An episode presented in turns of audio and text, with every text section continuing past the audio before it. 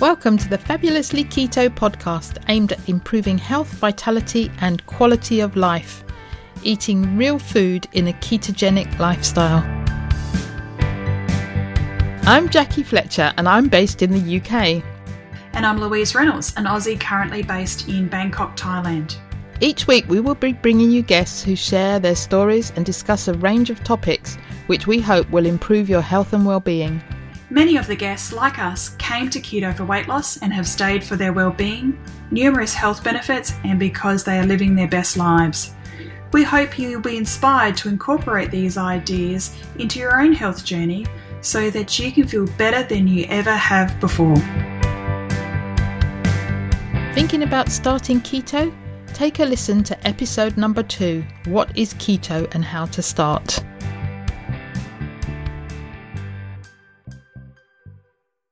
Welcome to episode fifty-one of the Fabulously Keto podcast, and today we have back with us Hannah Boytsis from the Low Carb Universe and Hannah Diabetes Expert.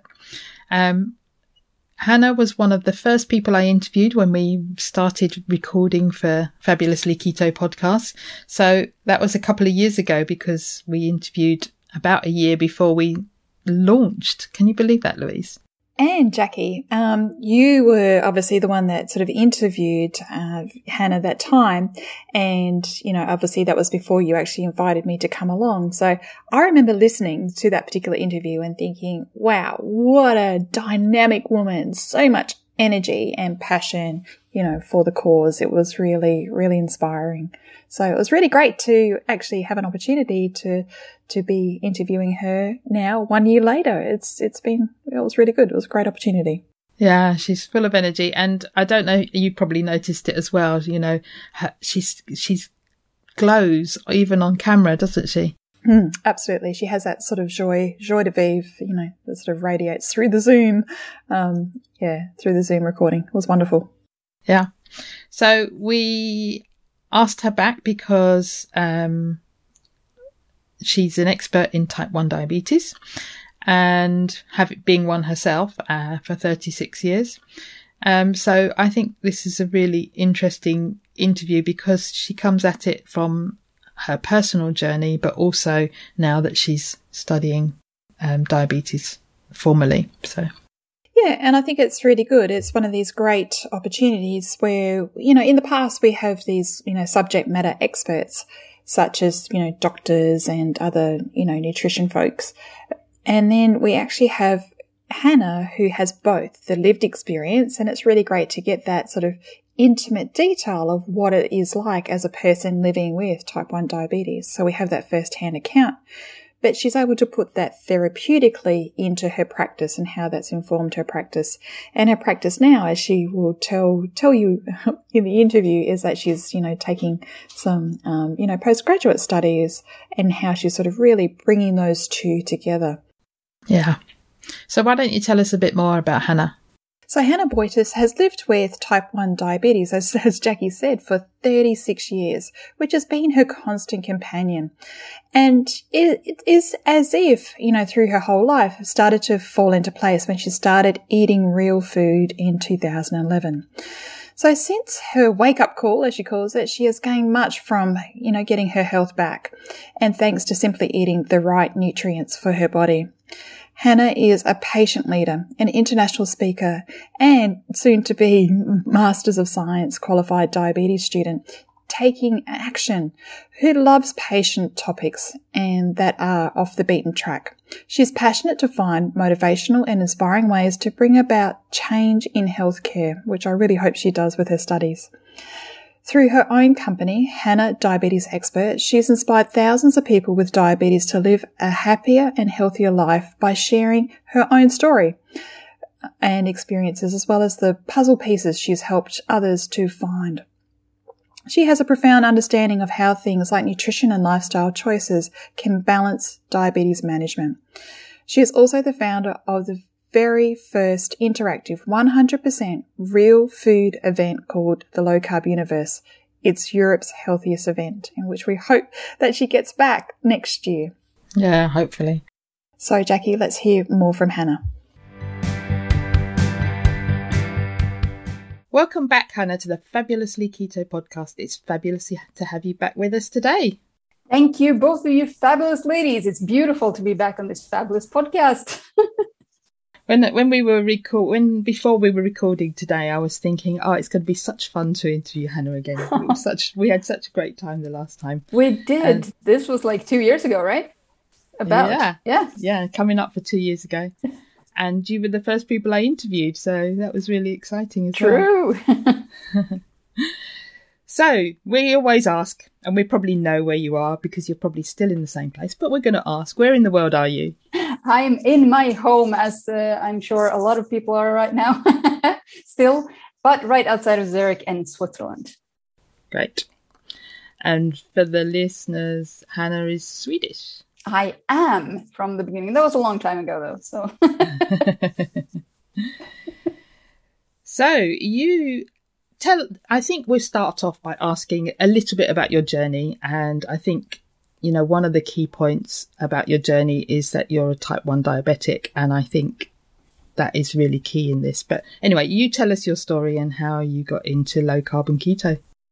Well, absolutely. And um, my journey into low carb and keto took a little bit longer than I, uh, in hindsight, would have wished. But I think that's true for many people. But I was diagnosed with type one diabetes when I was two years old.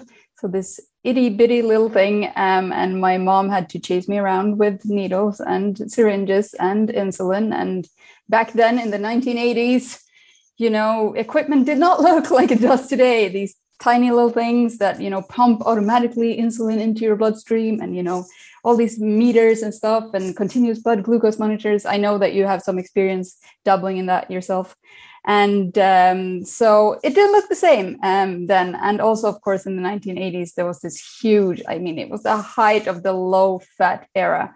So people who were diagnosed with diabetes, they were not allowed to barely even look at a piece of butter or, you know, uh, think of whipped cream or um, stuff like that. So it was, uh, everything was low fat, meaning it was also high carb.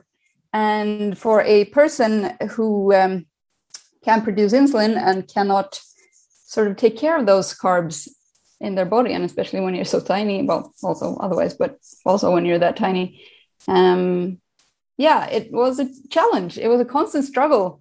Uh, for basically my whole upbringing, we tried everything, you know, swapping insulin, swapping exercise patterns, swapping the type of carb, swapping the the timing of carbs, you know, everything we really tried.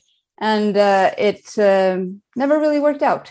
And it mm. got to an okay level. And, and first of all, growing up with type one diabetes and going into teenage years, that was a completely different beast to take. But um, it was so... It, it was never good. It was just, you know, it was okay. I never really reached any sort of standards that was uh, that I was supposed to. And uh, I, you know, sort of in terms of goals and, and blood sugar levels and stuff like that.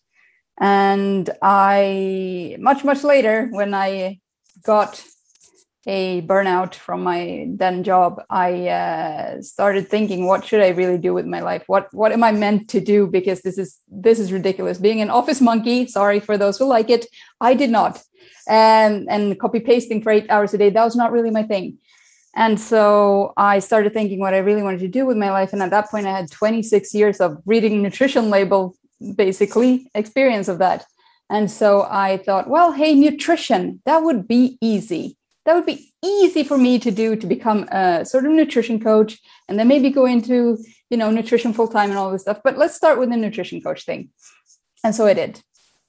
And this course, seriously, it saved my life, because at that time I was twenty-eight years old and I wasn't sure I would see my thirtieth birthday. And that mm. was a scary thought. That was a scary feeling that I didn't know. Oh, okay, well, I actually... survive these two years or will I not? Because my body was so tired and so like bogged down by all these ups and downs in blood sugar and, and all these swings and mood swings and uh, different therapies, and never feeling really that I that I could do it, that I could handle it, that I could that I could that I was able to take care of myself in a way that I that I needed to. So we went through what insulin does in the body and how carbs react and, you know, all of this stuff. And my teacher says to me, you know what, Hannah, you don't even make this stuff. You can't make insulin because you're because of your type one diabetes. So if I were you, I'd really think twice um, what I put in my mouth. And that was really my my aha moment. And I'm like, oh, my God. So what was what was happening when you were twenty-eight that was that um, you noted that you thought you wouldn't live to see your thirtieth birthday? I mean, you said some of the things that were going wrong, but why was it so dramatic that you thought you wouldn't have long to live? What effects were you noticing? I just didn't. I felt more, I already felt more dead than alive. I didn't have the energy to do anything. I didn't want to. All the normal things that you're supposed to enjoy in your late twenties, you know, go out with friends and, and, you know, meet people and go to parties and be social and, you know, have goals and have a career and all this stuff. I had no energy for this. And I'm like, oh, my God, if I keep going like this, I won't I won't last much longer. Uh, whether that was mentally or physically, I don't know. But it doesn't really matter because that was the ultimate feeling. I'm like, oh, my God, I can't I won't be able to make this. And so I. Yeah, so that course really saved my life. Um, and I became a nutrition coach with passion and uh, happiness and joy uh, in the end. And yeah. I then I started really changing how I ate from day one. And as we also talked about before the recording, uh, gluten sensitivity or celiac and type one, because they're both autoimmune uh, conditions, often go hand in hand. And I'm like, okay, well, if gluten is not that good for autoimmunity, then I'll just cut that out. And I saw straight away on my blood sugars that, oh my God, it's actually working. It's actually getting better. Oh. What is happening?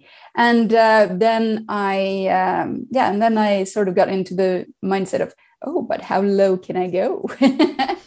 And so I started cutting out uh, more and more carbs. And the more carbs I cut out for me, and I know this is not true for every type one diabetic out there, not even every type two, and that's fine. But for me, it was really the right choice because the more carbs I cut out, the better I felt. And the less strained my system felt and my body felt. And I really just could be there and, you know, actually start enjoy life again because I just started eating the right stuff for my body. So that's the sort of short-ish version. So where did that where did that lead you? Oh, yeah. I, in terms of career and what you do with your life and things like that. Okay. Yeah. I started as a weight loss coach, but I was not having fun with that. It was not my passion in life. I, you know, trying to uh, help people who have no weight to lose, to lose weight was a little bit, you know, against everything that I believed in and still believe in. Um, and so I quite quickly started focusing on chronic conditions, but no one know what, knew what I meant about that. No one knew. No one understood what that actually is. So then I'm like, okay, well, why beat around the bush? Let's go straight on to what I actually want to do. And that is help people with diabetes to live a healthier and happier life. And so I worked as a co- diabetes coach, a holistic sort of lifestyle diabetes coach for a good couple of years, actually. And I've had some fantastic clients and amazing discoveries, recoveries, and uh, all of the stuff. And it's been, it was back then, I'm not, you know, discounting it for the future either, but it was one of the most rewarding things I've ever done in my life. Um, and then I started doing more sort of group coachings in the same thing. And then I uh, ultimately started the Low Carb Universe. Fantastic. Which is a great segue because um, with the Low Carb Universe and you are building a great, or are building a, a great community, and it's such a, a really interesting sort of concept for um, low-carb keto people to be able to come together and share, you know, an experience. So, and I know that, you know, obviously a global pandemic has put some put some plans aside, but, um, you know, what's what's the vision now for Low-Carb Universe?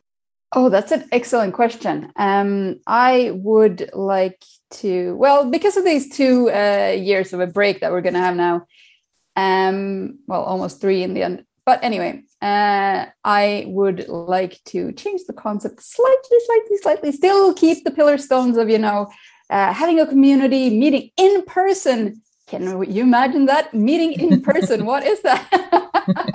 in this beautiful location that we are in, uh, in Mallorca, in Spain. And, you know, I don't know if, if uh, the listeners remember, but maybe you even have some new listeners since the last time I was on.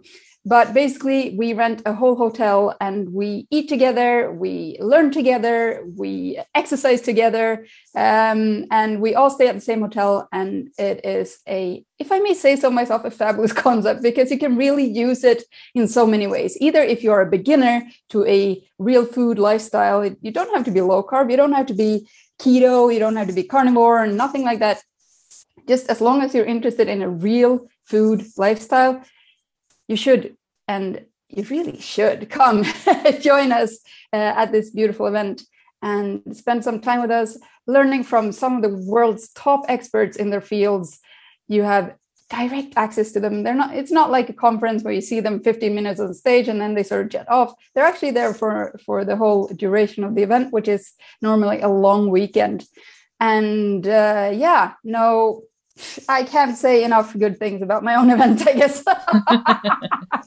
It does sound fabulous. It sounds really fabulous. But it's completely different to your regular scientific, um, you know, conferences that, you know, I've been yeah. to, you've been to. And, um, yeah, it just is that sort of full immersive, um, you know, experience, which I couldn't think of anything, you know, so niche and different to obviously the regular sort of scientific conferences. As you said, the presenters are on yeah. stage and off they go, but having upfront and close, you know, contact. And you had some wonderful, you know, guests in your previous um, your previous yeah. ones in, you know, can, can imagine the, the weather in Mallorca would just be delightful at this time of year. So, yeah. Well, it's that last, last minute sort of vitamin D boost. Mm-hmm.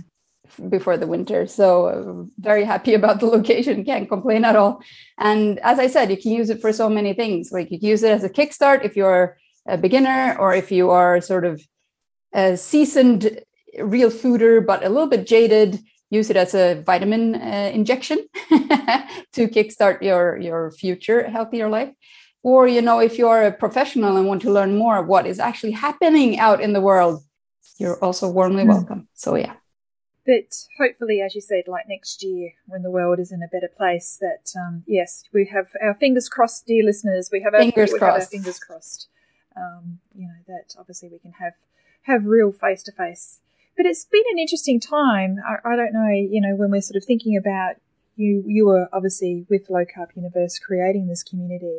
How has it been for you, obviously, in the last, you know, eighteen months, you know, to... to be maintaining a community for yourself, you know, with your with your practice, with your clients, with your, your colleagues? How have you found community? Well, uh, for me, it's been a bit different because I worked online for seven years now. So it's not, that part wasn't really new, but I have missed the, exactly like these in-person meetings, the community. It is harder to build a whole community, like connecting one-on-one online. It's, it's, that is, you know, that can be done. That's not a problem. But to really create this community feeling of, you know, oh, this person, oh, what have you done, you know, in the past since we saw each other last, that is really difficult. And I find people are maybe not as willing right now or anymore to, you know, share about what they're doing sort of within a community like that. On their own social media pages, that, you know, there's tons of stuff of all kinds of sorts and things, but um, exactly like in a community, I think it's become a little bit harder, and I think it's a little bit more difficult to maintain in this version.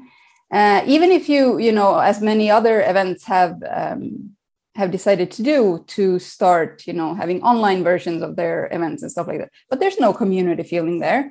Maybe, you know, a chat in a little window from when during one of the presentations. But apart from that, there's no real community feeling. And because community is so important to the Low Carb Universe, um, I've decided not to do that. But um, anyway, I, I'm actually, I don't know how to keep a community going. um, people get jaded of, you know, we're all on our fifth billionth Zoom call. And we're all on our sixty-seven thousandth Facebook group. So it's just, it, it can become very, very overwhelming. And trying to keep in touch with the whole community is, is a little bit difficult, I have to say. Yeah, you're right. Yeah. I notice I've I noticed I've backed away from social media yeah. quite a lot recently. Same. It's just too much. Yeah. It's just too much because people have no other outlets or haven't had any other outlets for the past eighteen months. Yes, things are getting better now, but no, with no outlets, yeah. you know, you just see the most incredible stuff sometimes that people sharing like, wow. It is, you know, it is hard. And I think, I mean, why you're saying that in some in some parts of the world it is better, and you know that's I'm yeah. just sort of talking to my Australian family at home, you know, and that's really they're going obviously through another another wave of the of the pandemic, and it seems to be obviously, as you said, swings and roundabouts. As as I started my my Zoom calls this morning at seven thirty, and I, and they'll be going to nine p.m. tonight. So all I can say is I won't be getting any too many steps today. Um, So it is, you know, I think you're right, there's a fatigue. And I don't know if for yeah. you in your in your client practice, whether you've seen how clients have responded. Have they either doubled down and have taken some time to be mindful with their approaches to eating, or have they been, um, you know, throwing the toys out the cot, you know, and they've sort of, you know, thrown everything to the wind? I think those two camps are very, although very different, I think they're very interlinked. Because I don't think you can really have one without the other. I think that, um, and from what I've seen both online and, and elsewhere, you can be very diligent and you can really double down and you can eat all the clean, healthy foods and do all the exercises that you need to do and all the movement and all the sort of home workouts and all this stuff. But at some point, there will be a setback. It doesn't matter because you can only keep yourself motivated for that long, um, if I'm completely honest about it. um, and I think it goes in waves. It doesn't, I don't think I've seen anyone who is, has thrown everything out and just be like, you know what, meh, I don't care anymore. And I also don't think that I've seen anyone who can just keep up this amazing, rigid structure of their day um every day day in day out either. So I think uh, they sound very different, but I think they're quite quite similar, that they need each other somehow, which is yeah I was just gonna say maybe the people you're seeing are the ones who are working on themselves and wanting to get better, and and I'm quite I'm quite a middle moderate person that says, you know, a, a bit of each works well for me, um whereas I would say ninety-five percent of the time I stick to the plan, yeah. but there still has to be that five percent where I wander off and come back. And it's yeah. just create, it's creating a new normal, really. Yeah. We talk about new normal in terms of COVID, but I don't want that to be a new normal. I want to go back to the old way. Um, but it's about creating what's normal for you going forward, yeah. which is very different to what it used to be. And I also think in order to... That's life. I mean, things go up and down in waves in life too, whether that's with health or any other part of your life. It's going to go up and down anyway. And I don't see how it's, it would be even possible, to be honest, to have a completely linear, straight, uh, ascending, you know, path on health at all times. That that's not possible, because healing from anything, whether it's emotional, physical, or whatever it is, health-wise, it goes like a roller coaster. It's up and it's down and it's upside down sometimes. And sometimes it's right in the basement. And some days it's on this twenty-second floor. Like it's not, it's not linear. And I don't think it can, because nothing in life is. No, that's very true. Sorry, which is really interesting, because Jackie and I, we started a hundred-day challenge.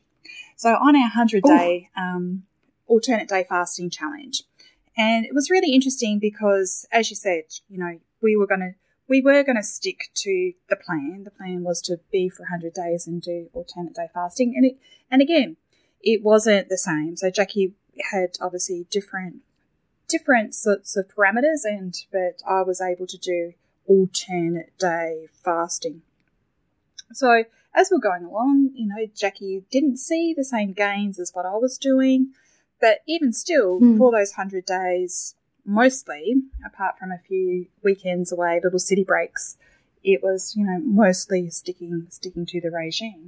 Mm. But it was interesting because I knew that one day was my, my up day. I could eat and I would really look forward to eating, and I had two meals a day. And then the next day would be the down day, which would be the fasting day.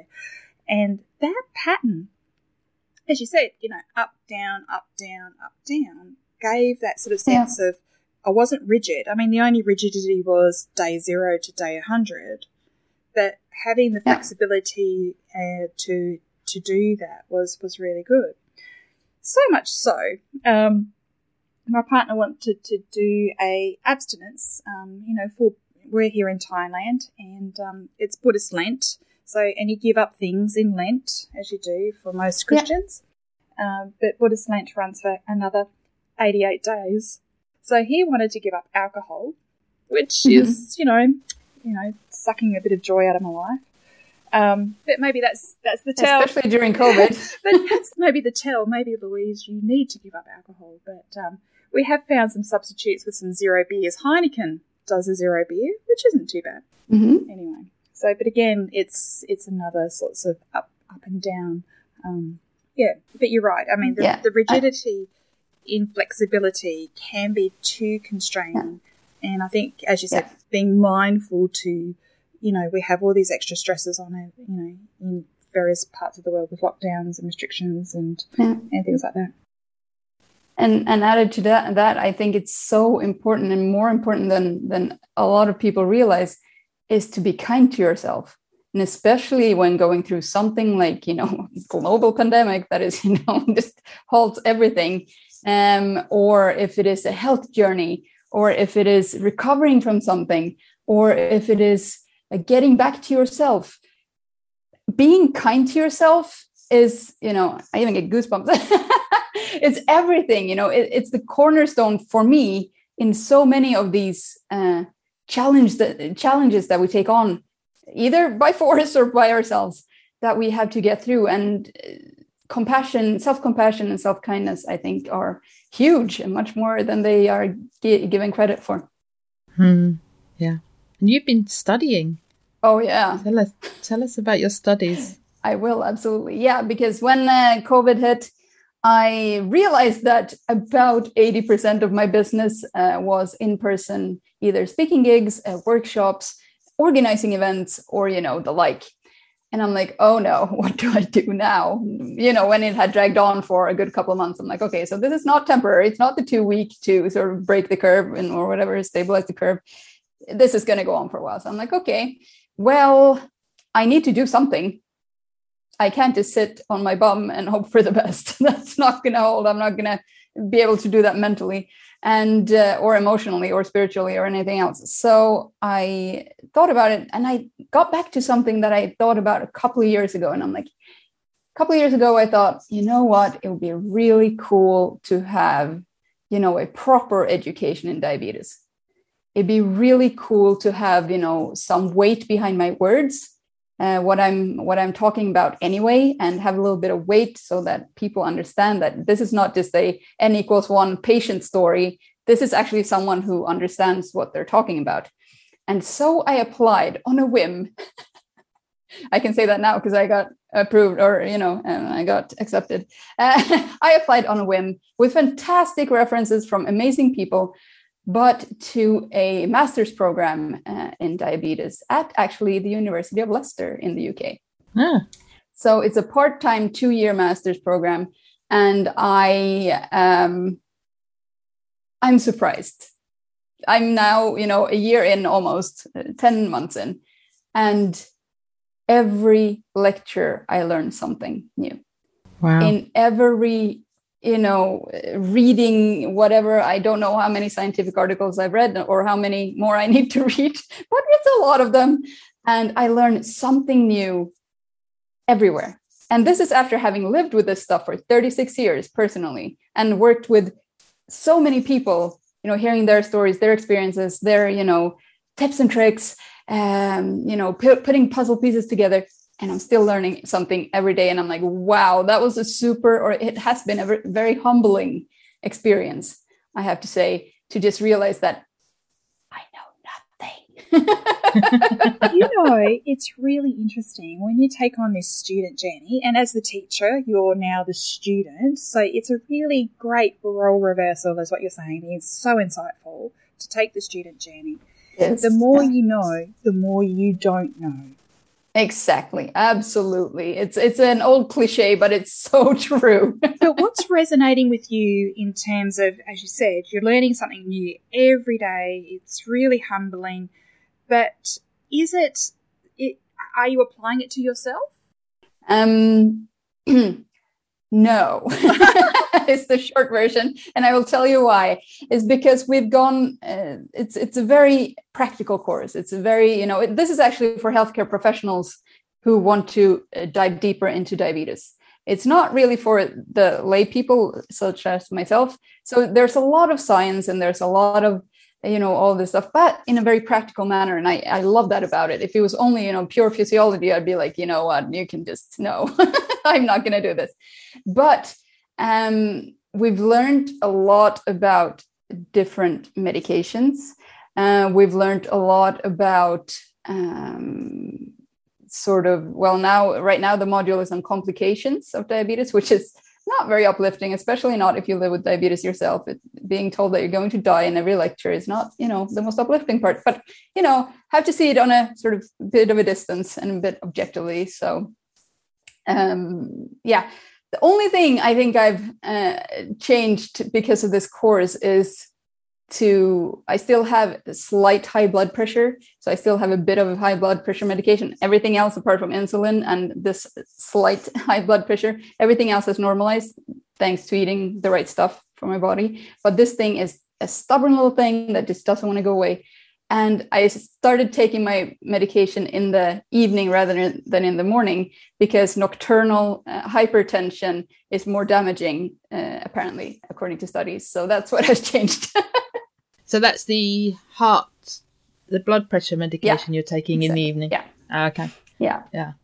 So because it's based at the University of Leicester, are they using like the Eat Well plate? Are they using like U K guidelines, or are they using more world guidelines for how to manage eating for type type one, or is it type one or type two diabetics are they focusing on? No, it's all all diabetes. Okay.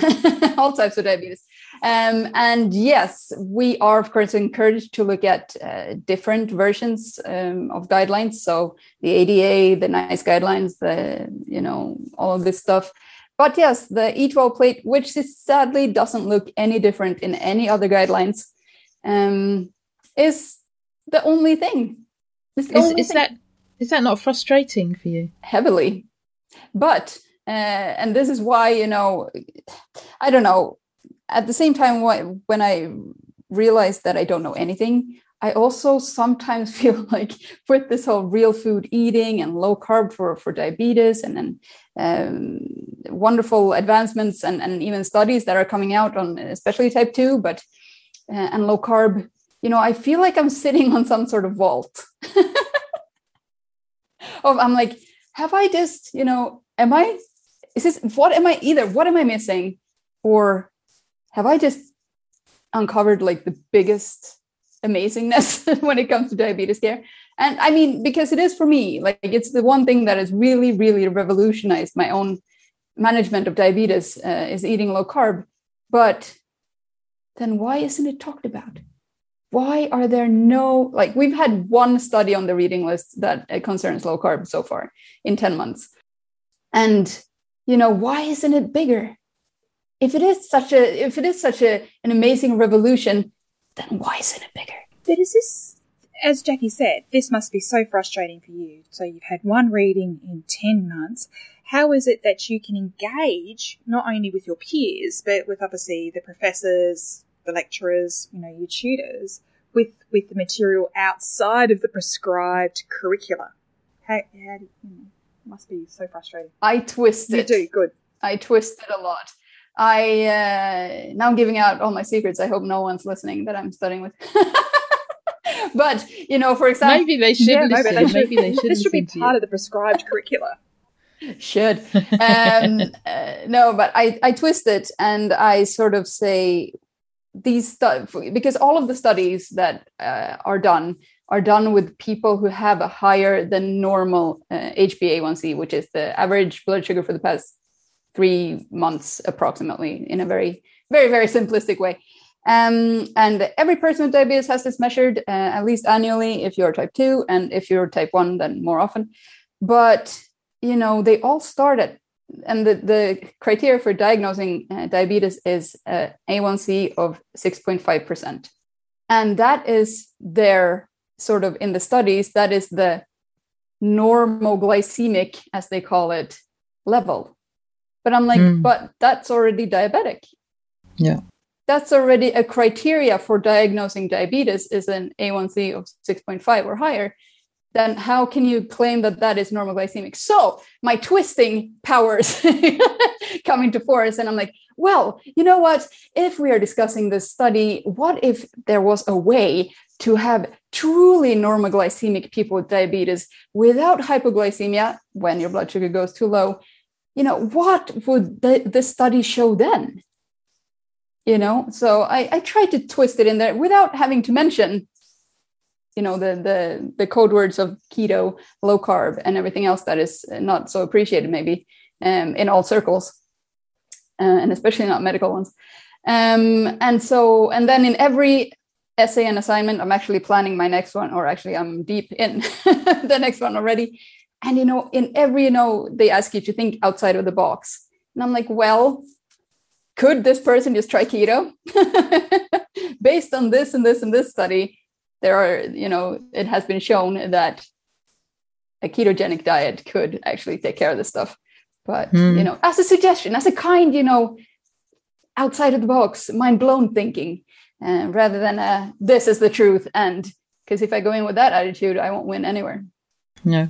Even on social media, I won't win with that attitude. So, but you must have loads of client client studies, case yeah. studies that you could refer to. I mean, I've got one client at the moment who started this time last year, just a bit, and so September last year. So this will be coming out at the end of August, um, with a H b A one c of nine, and then she emailed. She actually put a post on Facebook for all her friends that she just got, she's six point two. That's amazing. What an yeah. amazing, incredible, oh, that's a, mm. that's so cool. I love that. And from fatty liver disease, she, um, which she got in two thousand thirteen, and the doctor said it just kept going up. So she had a biopsy and it kept going up and up and up. So her A L T was sixty-three mm. and it's now fifteen. Wow. And the The liver doctor said she's completely normal. Don't bother to come back. Yes. So I, I just don't get how the medical profession just ignore this. Yeah, I don't know. That, There's bigger things at play than... I, I, you know, I a, really don't know what it is, because while, you know, for example, the A D A has admitted that, yes, you know, it is an alternative. That's fine. Uh, but they keep on claiming that there are no studies for it. You know, apart from the whole time of evolution, but, you know, who cares about that? Um, but what I don't understand is there are no studies on the food pyramid. Zero. There's no experience. There's no nothing. It's just a, we've all been part of this exper- experiment since the nineteen seventies. Yeah. And look where massive, that got us. Yeah. Massive guinea pigs, and hasn't served us very well. I would agree with that. Yeah. But do you think that there is, obviously, as you said, there's no experiments, but there's been lots of epidemiology, as you've said. You know, we have these population mm. studies which looks at, obviously, you know, describing prospectively that, you know, we've tracked, you know, Framingham, you know, the Women's Health Study, nurses' yeah. health studies, those sorts of things. Mm. You know, that there have been population studies, but nothing, as you said, that has actually looked at, well, let's change this population versus this population and see how we exactly. go. So that's, I think it's on a scale, the scalability of, you know, what we're saying is is perhaps yeah. outside the reach of, you know, conventional sciences to do that. So that's why we've relied so heavily on describing population health, which is like on a report mm. card, if you got that from your, your child from primary school, would be really bad, as you said. It would be pretty, pretty poor. Yeah, but I'm, I'm, I'm also happy to see that there is more and more research being done and more and more studies being published on how low carb can help, especially, well, for me, you know, very close to my heart, people with diabetes, and, you know, studies like the Virta study or studies or, you know, all of these things that are, that are actually, they do show that it does work. But I, I just don't know where, where it's, you know, there's some link that is missing for, for some, if not most, medical professionals to, to sort of get it. Mm. Maybe it's just time. Yeah, probably. But Jackie always sort of says that this is a groundswell sort of movement, that it has to come from, you know, the consumer, the yeah. user, the patient group, and it has to be. Um, similarly, what, you know, Jackie being a P H C U K ambassador. So it's part of that pa- patient participation group. Say that quickly, Louise, patient participation yeah. group. So when the ambassadors are actually entrenched in, you know, the, the local areas, that it is that groundswell advocacy movement from the bottom up as opposed to coming yeah. from the top down.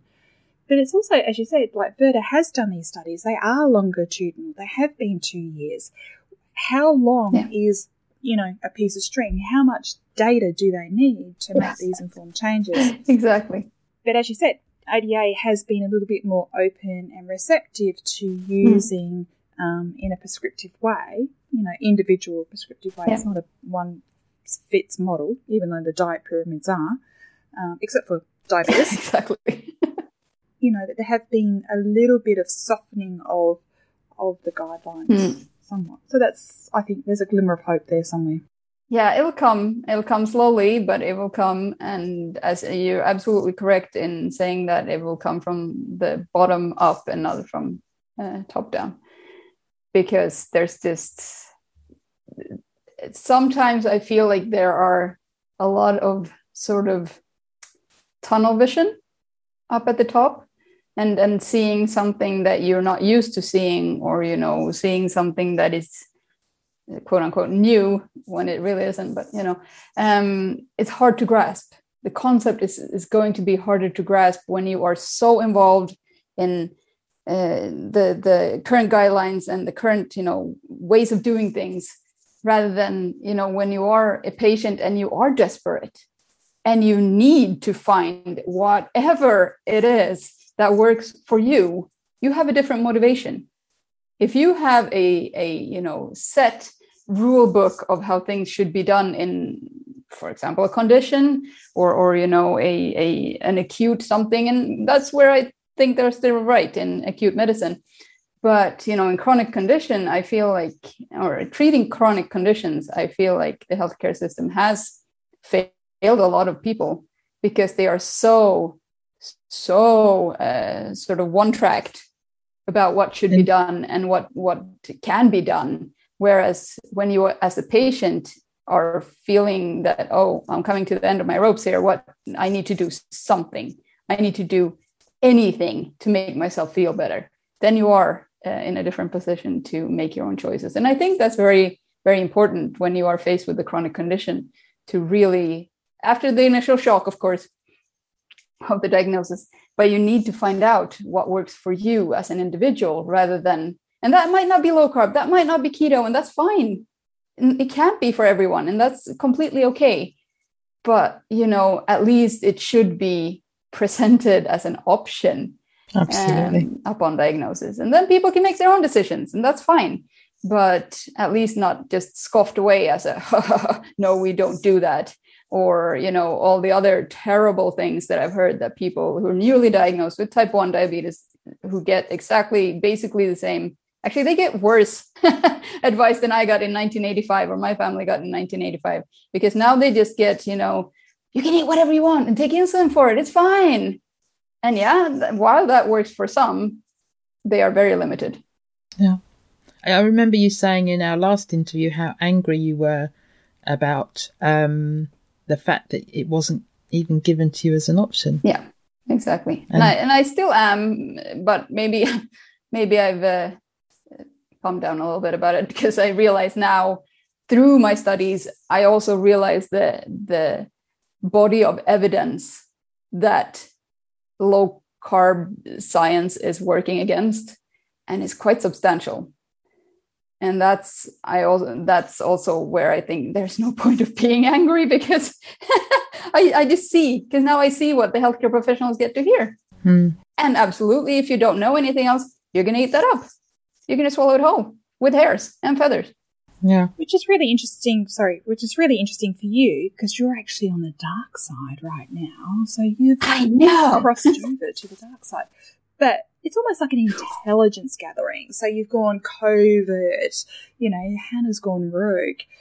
But while you're deep undercover, and if you can hear the messaging, as you said, now you can actually start to formulate some of the counter positions, the counter arguments, not only from your, as you said, N equals one lived experience. You're the black swan and you're, you're riding high in the flock of the white swans.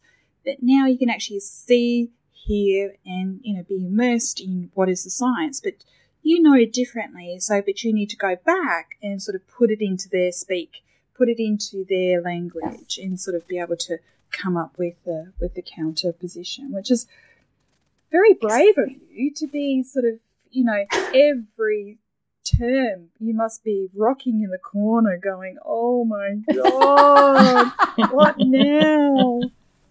I'm not sure if it's brave or just stupid. But that's different. You're stupidly brave. You've gone bold and you've gone hard, young lady. Maybe. Yes. Maybe it's that. but, but the point is that, you know, while we know what the actual, you know, we we know what the has been doled out, you know, the dietary guidelines, these are the prescriptions, these, as you said, the, the chronic disease rule book, that sh- have carbohydrates, you know, and titrate insulin to the, the units. Yes, sir, no, sir, three bags full, sir. But for you, it's about, how am I going to sort of put that into that square peg, into my round hole, and, you know, and, and see yeah. if we can build a bridge, you know, and that's a very, a very brave place to put yourself into. Or stupid, but mm-hmm. thank you. No, I mean, definitely. And that's also part of the reason why I'm doing this. I mean, what person at the, at this age free willingly takes on a master's education?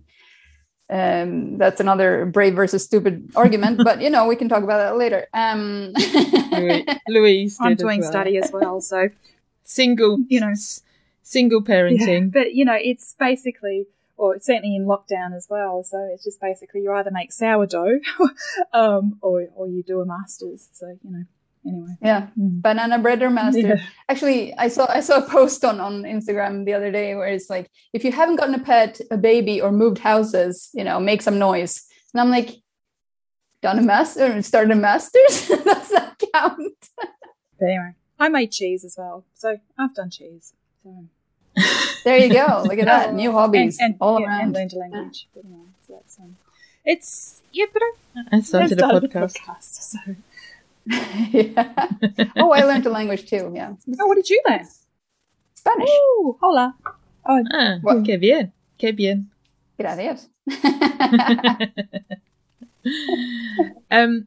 So I just want to go back to, because when I when I was growing up, and maybe it was just the times, maybe it's just because we didn't know, but I don't think until I was in my mid to late teens, I didn't know anybody who had type one diabetes. And then in my mid-teens, my sister had a friend who is was type one diabetic. She's now had a pancreas mm. transfer and I think she's fine. You know, she's doing well. Um, but recently, I keep hearing about young teens becoming type one diabetic. And we spoke about my friend's daughter yeah. and we'll give a shout out to Scarlett, who is coping with this new diagnosis. You can do it, Scarlett. Yeah. I promise you. But of course, she's getting all the standard information. Yeah. She's fifteen years old and um, has a lot of, you know, peer pressure to yeah. conform and to fit in. How does someone go about dealing with that? Do they? To be completely honest, I think it, first of all, it is such a shock. It is such a shock because the the onset of type one is usually very quick. So it is within days, if not hours, you notice that, okay, something is really wrong and something is going to go down here. And um, so because of the the speediness of, of sort of the, the development of things, it becomes such a big shock. And especially at an age of fifteen, that is anyways, whether you are, you know, diagnosed with a chronic condition or not, that is so delicate. That is so instab- unstable in that way, that is so driven by hormones already, without one of the big ones just not working anymore, which is insulin, it is a huge thing. It's huge. And it, I mean, it took me, well, first of all, when I was diagnosed, I was so small, so I didn't have to take care of myself. Of course, I couldn't. There's no way I could give myself injections at two years old or check my blood sugar or whatever. So my parents took over that for a good, yeah, until I was ten, eleven. And then I started, you know, actually injecting myself. And then, because I was hugely terrified of needles. Anyway, that's quite the, the fun part as well.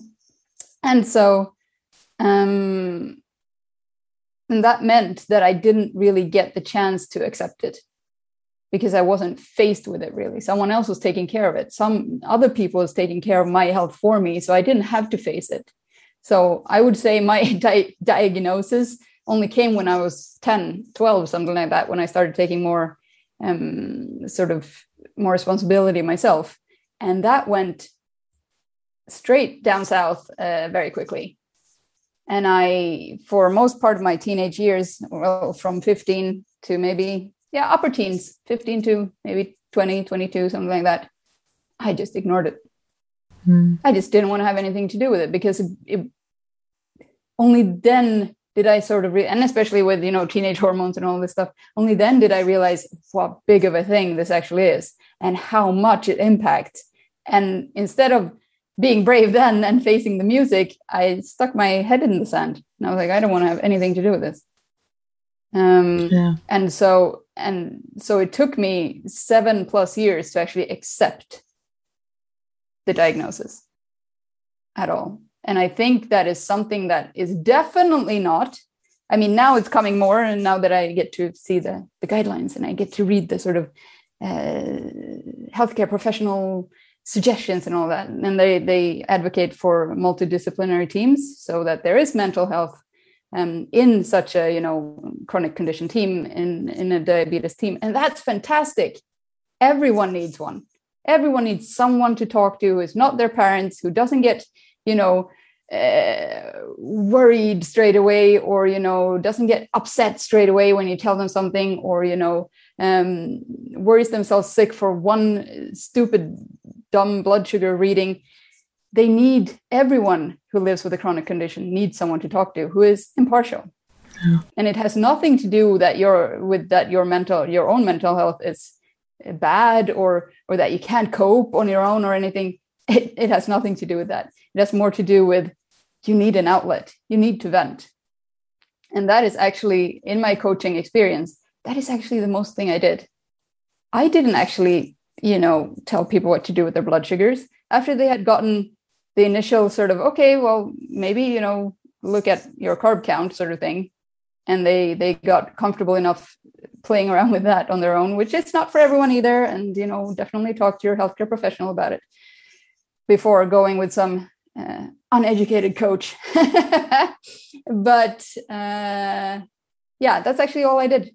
Most of the time, I just sat there and listened to people talking about their experiences, their problems, you know, all of this stuff, rather than actually helping them with their diabetes. It was the mental health side of things.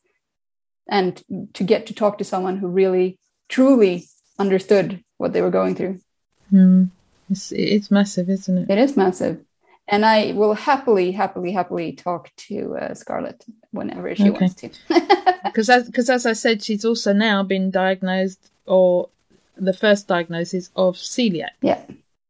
And so that adds another layer of complication, when it, especially when it comes to teens, because they want to have pizza and they want to yeah. have this. And we know that gluten-free is available in a lot of places. But it tastes it's, like cardboard.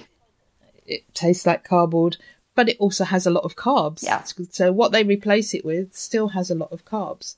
Because I have another friend whose son has been diagnosed with mm. celiac, and mm. she has as well subsequently, because their whole family got tested. But I see they're just replacing the gluten with some other grain, and that doesn't help, and it particularly won't help with um, diabetes. Type one diabetic. No. And and usually what these um, gluten-free products are made of, it's basically just corn uh, flour, tapioca, and that yeah. goes out. Yeah, and, and it goes out in the in the bloodstream even quicker than just wheat. So it's actually more. It has more of an impact on blood sugar. Yeah, um, and that is uh, to me, you know, if if someone has has type one and celiac, I mean, low carb is the only the mm. only one that actually eliminates or helps both. Not eliminates, but helps both. Um, but you know, that's up to each and every person. So, well, when I started asking the question, there were, there were sort of two parts of it. So, are we seeing more type one diabetics now than we were thirty years ago, forty years ago? I, I don't know actually. Uh, yes, prevalence has gone up, absolutely, but I don't know if it is a. It's easier everywhere, or it's more available everywhere to diagnose them. Whereas before they would just basically live for a couple of weeks and then, you know, move on, uh, pass on. Um, or if it is, you know, because the, the the cause of type one is so widely discussed. I mean, there are theories of everything from purely genetics to genetic with, you know, some sort of um, some sort of trigger to, you know, all of these things, to just randomness to. You know, there's so many theories out there, um, but what they all agree on so far that I've read is that there needs to be an environmental sort of trigger for the immune system to overreact and therefore attack the insulin-producing cells in the pancreas. And I've been thinking about this, you know, a lot of times. I'm like, these cells are like tiny. There are quite a lot of them, but they're tiny. Why exactly those cells? It could be any cells. But why does the immune system choose to attack exactly those cells? Mm. It's so weird to me.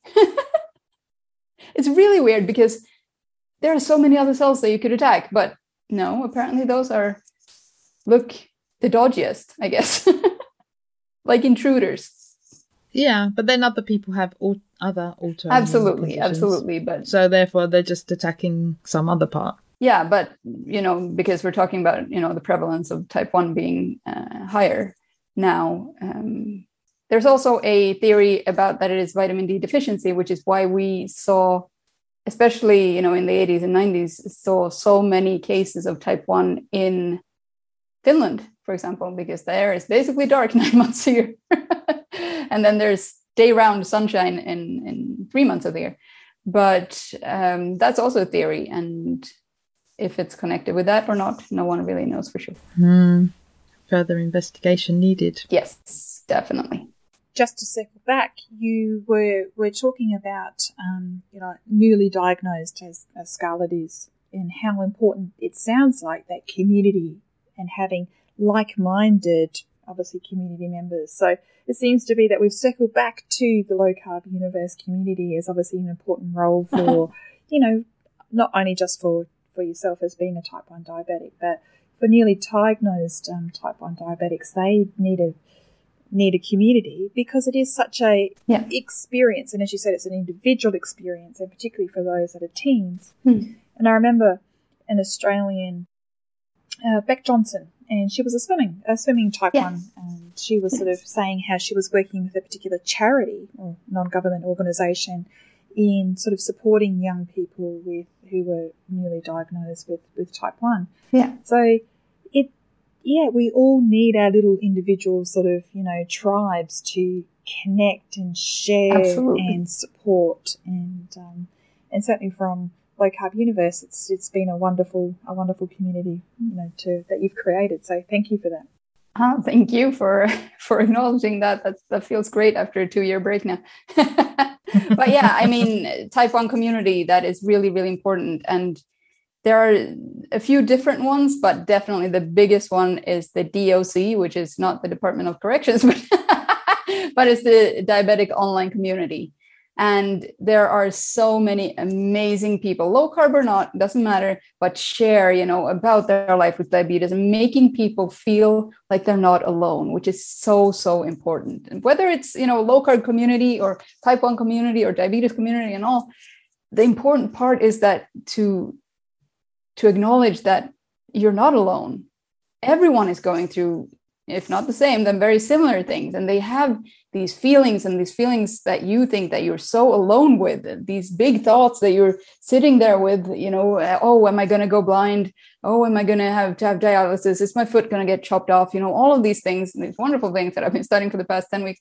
Um, and, you know, and having those fears seen and heard by others who know, who understand what, what they are going through, that is, you can't, you can't, you know, exchange that for anything in the world, let alone a, a, you know, healthcare professional who knows diabetes by the book and knows what to do in medical situations. But sort of the emotional, the, the practical, the day-to-day things, they might not have that big of a clue about. So that's where I really, really enjoy Um, being part of the diabetes online community. But it must be equally as special, mm. sort of being able to tell people that it's not the chronic progressive disease that it needs to be, that there are resources and there are ways of doing things slightly differently to obviously mm. what we're told, where, you know, for obviously for type two, um, it can be put into remission. For type one, it can yes. be well managed. It doesn't have to be, as you said, you know, limb amputation, blindness, deafness, Um, mm. dialysis. So that must be, do you feel yeah. quite powerful in that way? No.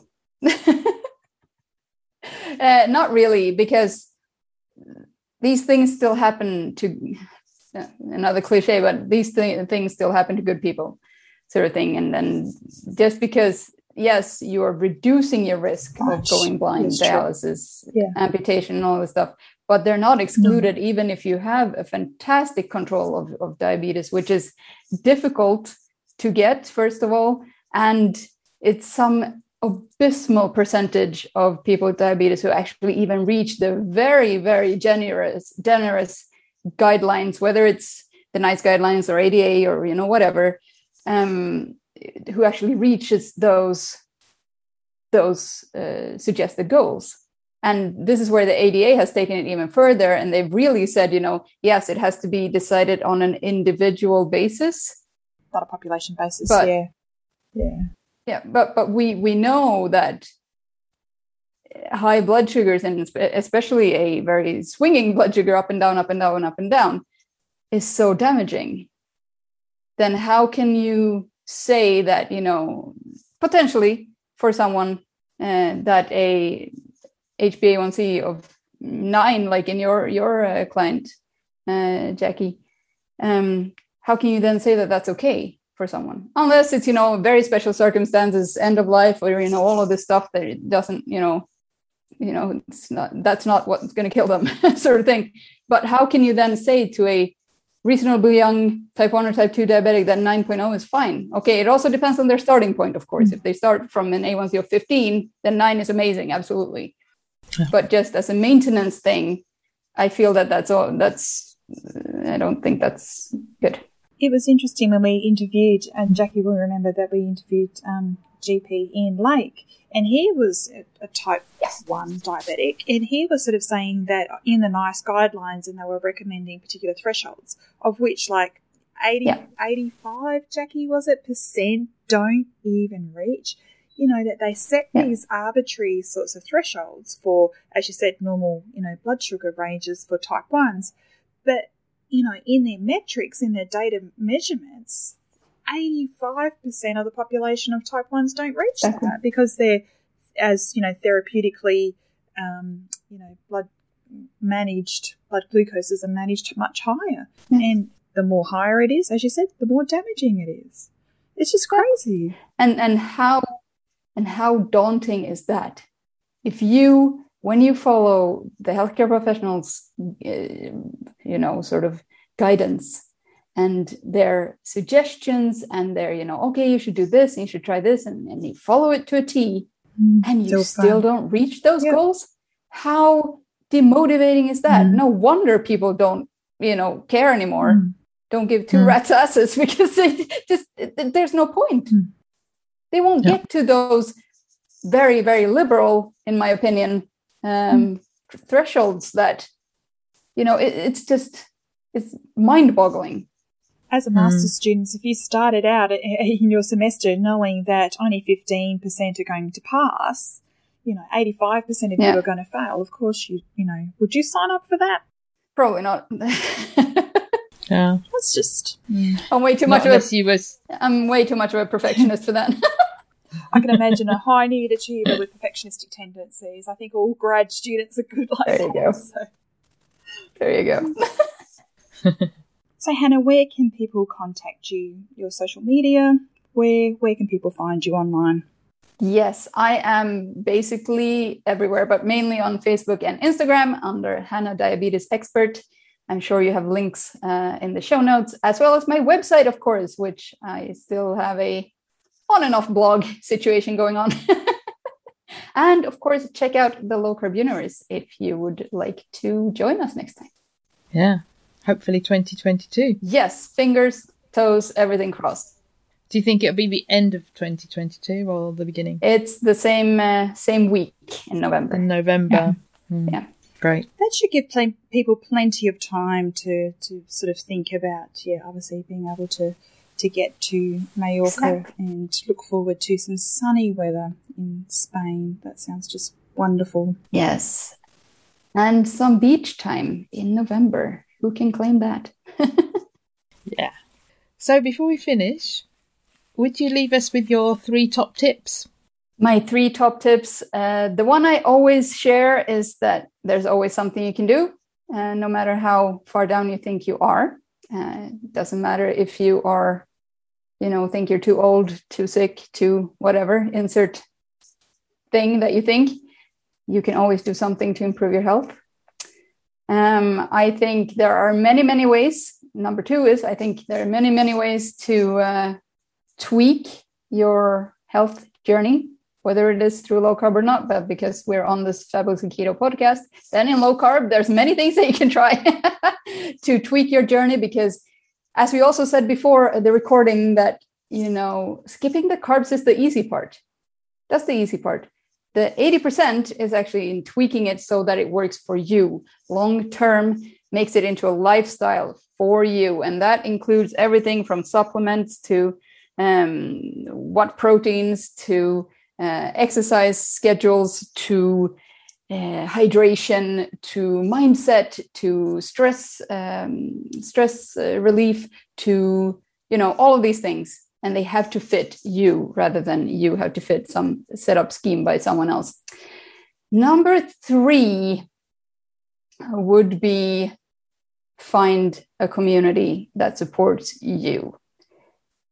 Don't join one blindly and not knowing what they're going to say, what they're going to do. Just observe them a little bit and then, you know, make your entrance. Because if you are in a community who are all hardcore carnivores and you actually quite like your big salads, that's not the right one for you.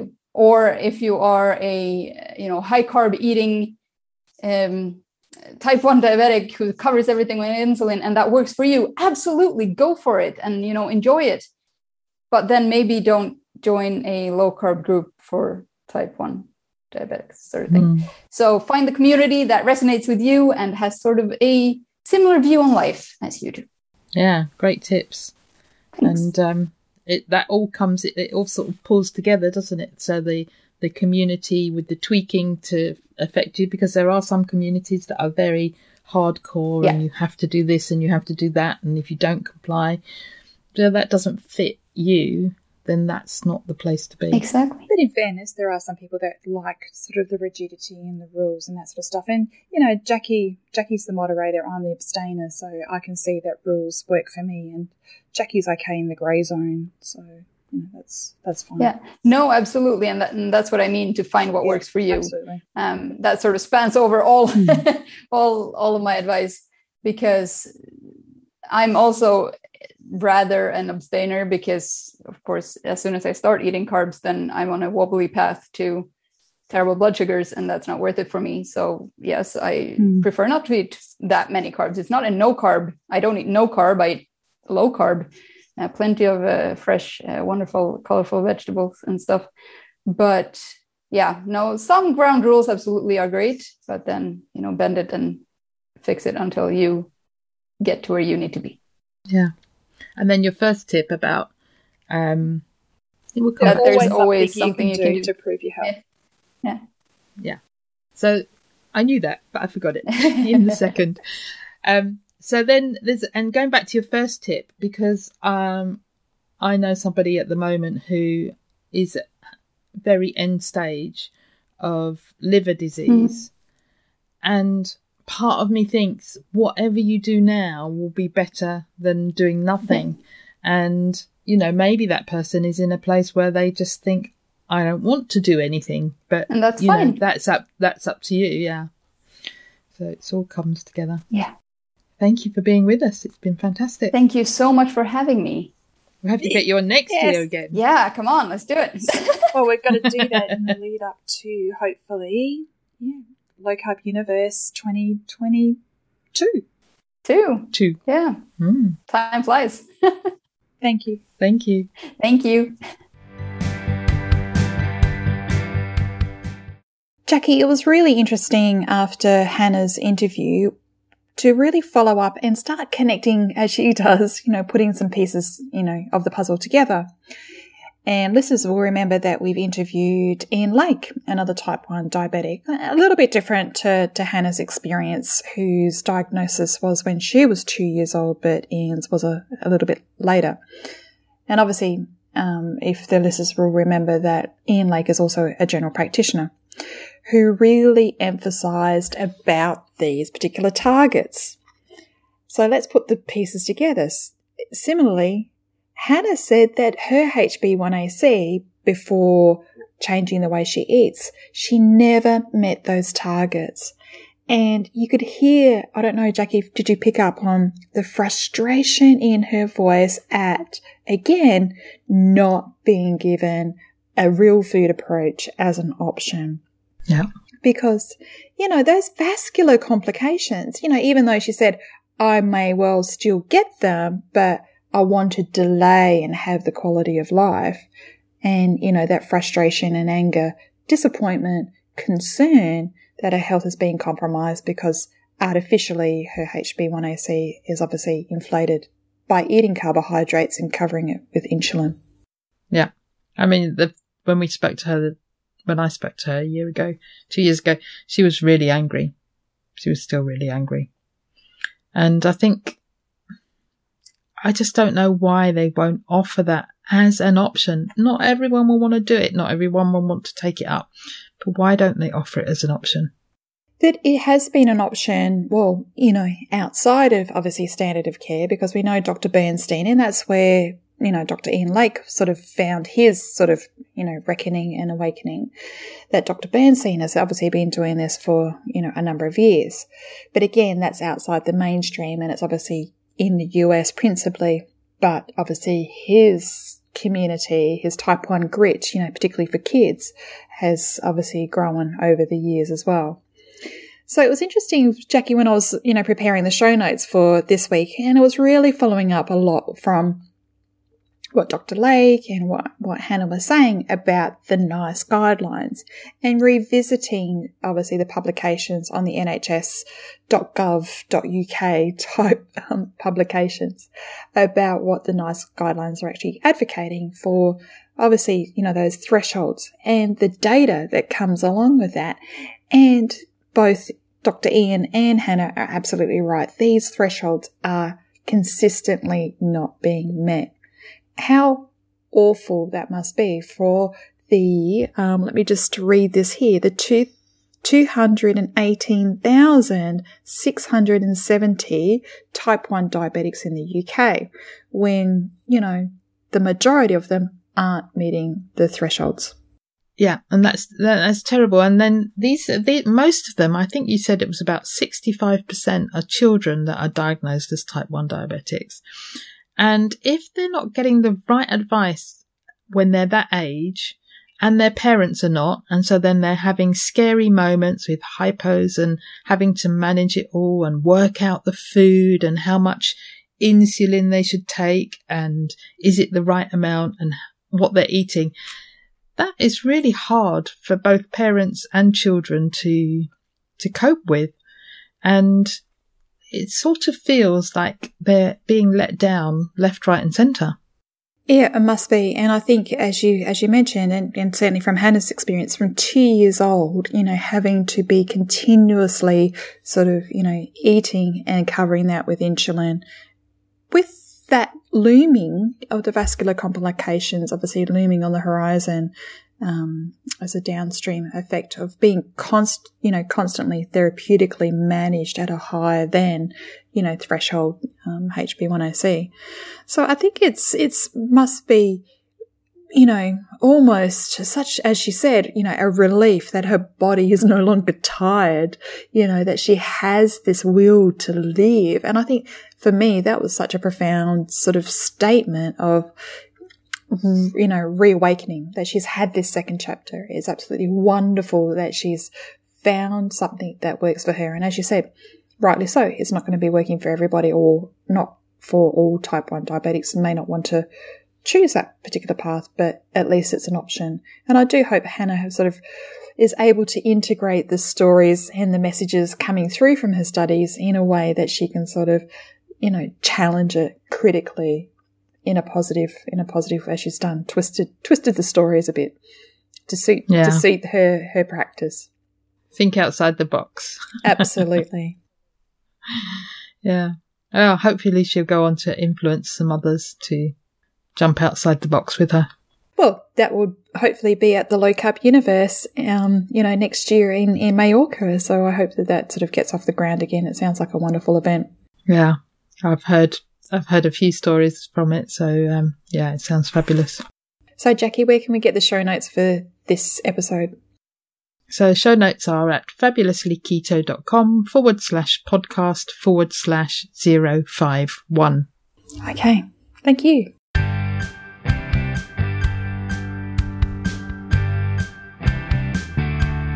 It would be great if you could support us through Patreon. Go to patreon.com forward slash fabulously keto and you can choose the monthly amount you wish. Can you recommend a guest we can interview? If you can, click on the link in the show notes to send us your recommendation.